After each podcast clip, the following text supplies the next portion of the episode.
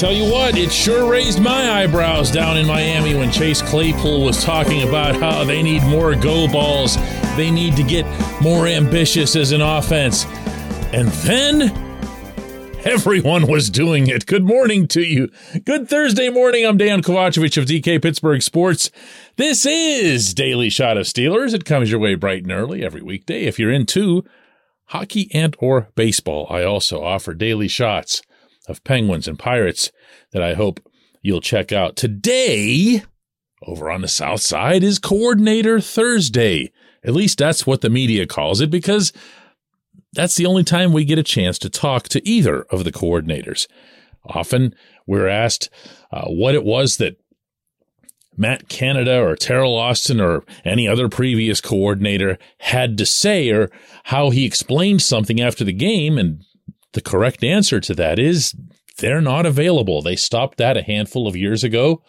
And now those guys are only facing a camera and microphone and all the rest of us evil types on Thursday mornings.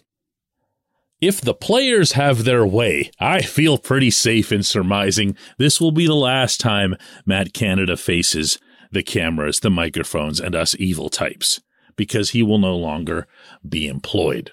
Or he'll at least no longer be calling the plays. And yes, we've now advanced from the stage of a couple of guys whispering it behind the scenes to Claypool speaking his mind Sunday night in Miami to how to describe the scene yesterday. How about everyone just lines up? Here's Diontae Johnson. Uh, we can just go out there and do what the coaches tell us to do at the end of the day. You know, we will want to go down the field more. I believe that we're going to go down the field more this week. Um, and hopefully the rest of the season because of the we got the guys that can make plays down the field. And um, like I said, they, we just got to throw it up and uh, give us a chance. We're going to see this week. Nice. And here's Kenny Pickett, the rookie who just got a starting job. Yeah, I think, um, you know, giving guys balls on the run um, where they can run after catch and get good opportunities there. I think it's not just about throwing it deep. You know, sometimes, you know, in the NFL, we got to scheme the deep balls. You're not going to run by some of these guys. You know, they're playing soft coverage. You can't do it. Um, you get guys the ball on the run and you know, let, let our athletes be athletes. Now, I'll give these guys all kinds of credit because there are ways to do this, and then there's this way. See, nobody's ever going to begrudge an offensive player for seeking more from the offense. And no one's ever going to raise really much of an eyebrow, in particular at a wide receiver saying, I'd like to catch some go balls. I'd like to just run down the field. Because they're all thinking that at all times, regardless of the offense in which they're participating. But this, and having everyone essentially reiterate the exact same message, oh my, all the antennas are up. What can you expect at Point Park University in downtown Pittsburgh? Respect Rigor, relevance. That's the Point Park Pledge. You'll be treated with respect while being challenged and supported academically to graduate with career ready, relevant skills. Visit pointpark.edu to learn more. Look, I'm not painting this as if, you know, we've uncovered some deep, dark secret, and I'm definitely not painting it as if I've put two and two together. We've all been doing that for a while now. But it's some scene, isn't it? This is, I'll remind you, the Pittsburgh Steelers. And for whatever they've occasionally had to deal with in terms of loose cannons over, you know, the past, whatever, decade or so, and in Mike Tomlin's tenure, mostly been, it's mostly been someone like an Antonio Brown, uh, just, you know, completely losing his mind or Le'Veon Bell having a really bad agent or whatever. I don't know that I can recall a scenario in which there was one side of the football so commonly united against a coach. I guess maybe the only other example that comes to mind, although this one really worked, was when the offensive line, and I do mean the players, overthrew Jack Bicknell as their positional coach and kind of took that over for themselves, like Maurkice Pouncey became the de facto coach, all kinds of wild stuff in there. But this is on a much bigger scale. This isn't confined to a single classroom. This is the offensive coordinator. This is the person right under the head coach. And the head coach is in the really awkward spot, as I've been mentioning over the past several days, of wanting, maybe even needing to appear loyal to Canada or possibly being loyal to Canada, though his most recent remarks don't seem to suggest he's bound by that, or doing what's right for the players and by the players. Does anybody remember over the summer a Tomlin interview in which he described the way he was going to have to manage this football team with all these young players on it, particularly on offense, with his, and I quote directly now, ear to the ground, end quote. What he meant by that was that he was going to have to be attentive to their needs. He was going to have to listen to them and he was going to have to make sure that he wasn't necessarily applying the same mindset, let alone the same approach to working with these players. This was going to be a different situation as he freely conceded than anything he'd encountered in the National Football League. Okay. So here we are. The ear doesn't need to be to the ground. The ear just needs to not be plugged. These players want a different coordinator. That should have happened already. Behind the scenes, it already should have been changed who's going to call the plays in the game in Philadelphia. And the reason I say that is if these players have anywhere any anywhere at all in the recesses of their minds that they'd love to see this guy fired. They'd love to get a fresh start after the bye week, but if they go out there and perform like gangbusters, it's going to do something to save his job, which not one of them wants. Now is when you let them know with a wink, with whatever it is, that this guy's not calling plays. Mike Sullivan is calling plays. We'll deal with the rest after the game, but go out and get me a result. That's taking charge of the situation. I would like to believe that something like that has occurred, but I haven't heard it yet. When we come back, J1Q.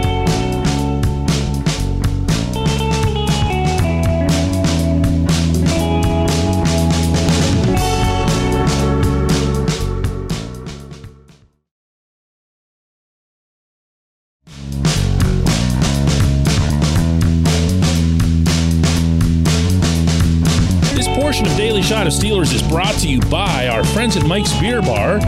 They're located directly across Federal Street from PNC Park. They are the one, the only, the premier destination in Pittsburgh for craft beer. More than 500 craft beers available, more than 350 of those local, and more than 80 of those on tap.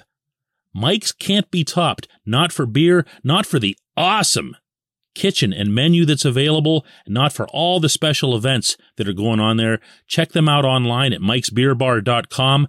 Mike's Beer Bar, right across Federal Street from PNC Park. Today's J1Q comes from Anthony DeFale, who asks, DK, has there ever been a winning team that only used outside the numbers plays?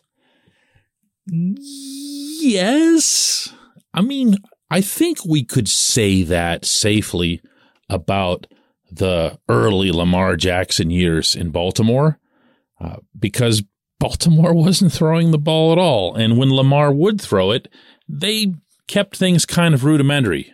Um, they didn't have him doing a whole lot of, hey, let's hit some triple coverage across the middle. Now, of course, eventually Lamar got to the point where he was able to throw with that ridiculous arm strength of his uh, anywhere on the field and do so effectively. I don't mean to overstate his passing abilities, but he certainly became a more than capable quarterback in the more traditional sense as well.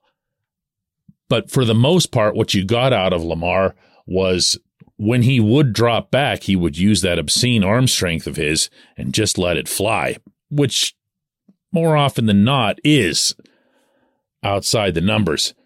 Probably not the answer you're looking for, though. I'm going to guess uh, this is not a way to win. These route trees that we're looking at for these receivers, they're not a way to win. They're not a way, even within that, to get the best out of the individual talent that you've got. And one of the things that Diontae Johnson spoke about yesterday, and I don't blame him for it, is getting the ball in flight, running. Diontae is a guy who's always been up until the past, well, really this season, if you think about it, has always been a good yards after the catch guy. And this year he can't get anything. And it's no secret why two bad things work against him. One is that he's hemmed up against the sideline. He runs up the left sideline, turns around, moves to the ball, catches it. There's one or two people invariably waiting for him. Well, which way is he going to turn? There's only one way, right? And Diontae has a natural tendency on top of that to want to turn to try to open up another avenue for himself. But that hasn't worked, at least per my recollection, in a long time. And it only makes him look worse and maybe even feel worse. He's one guy. Another one is Kenny. And Kenny Pickett, if you look at the time that he's been with the Steelers, obviously a short time, but also go back to his time at Pitt, he has always been really sharp at hitting guys on the run, moving sideways. Sometimes that can be away from him, like we saw on that fourth and sixth conversion to Pat Freiermuth the other night in Miami. But sometimes it's just going to be more along the lines of that quick slant coming off the line. The stuff that Chase Claypool was supposed to be doing this year for the Steelers on a regular basis, but he's never called to do that because that involves utilizing the middle of the field. I am going to repeat here, though before I start sounding as if this is going to be just let's pound Matt Canada into the ground until the moment he's fired, that there is no way that this coordinator is avoiding the middle of the field to this extreme without the blessing or the direct order from the head coach. It's way too conspicuous. It's way too obvious. And it's also very much in line with Tomlin's own thinking regarding young players, where he constantly wants to guard against the very worst thing. I am, I am this close to saying that outcomes don't matter for the remainder of this season versus seeing these players try things and do things that they can legitimately improve upon.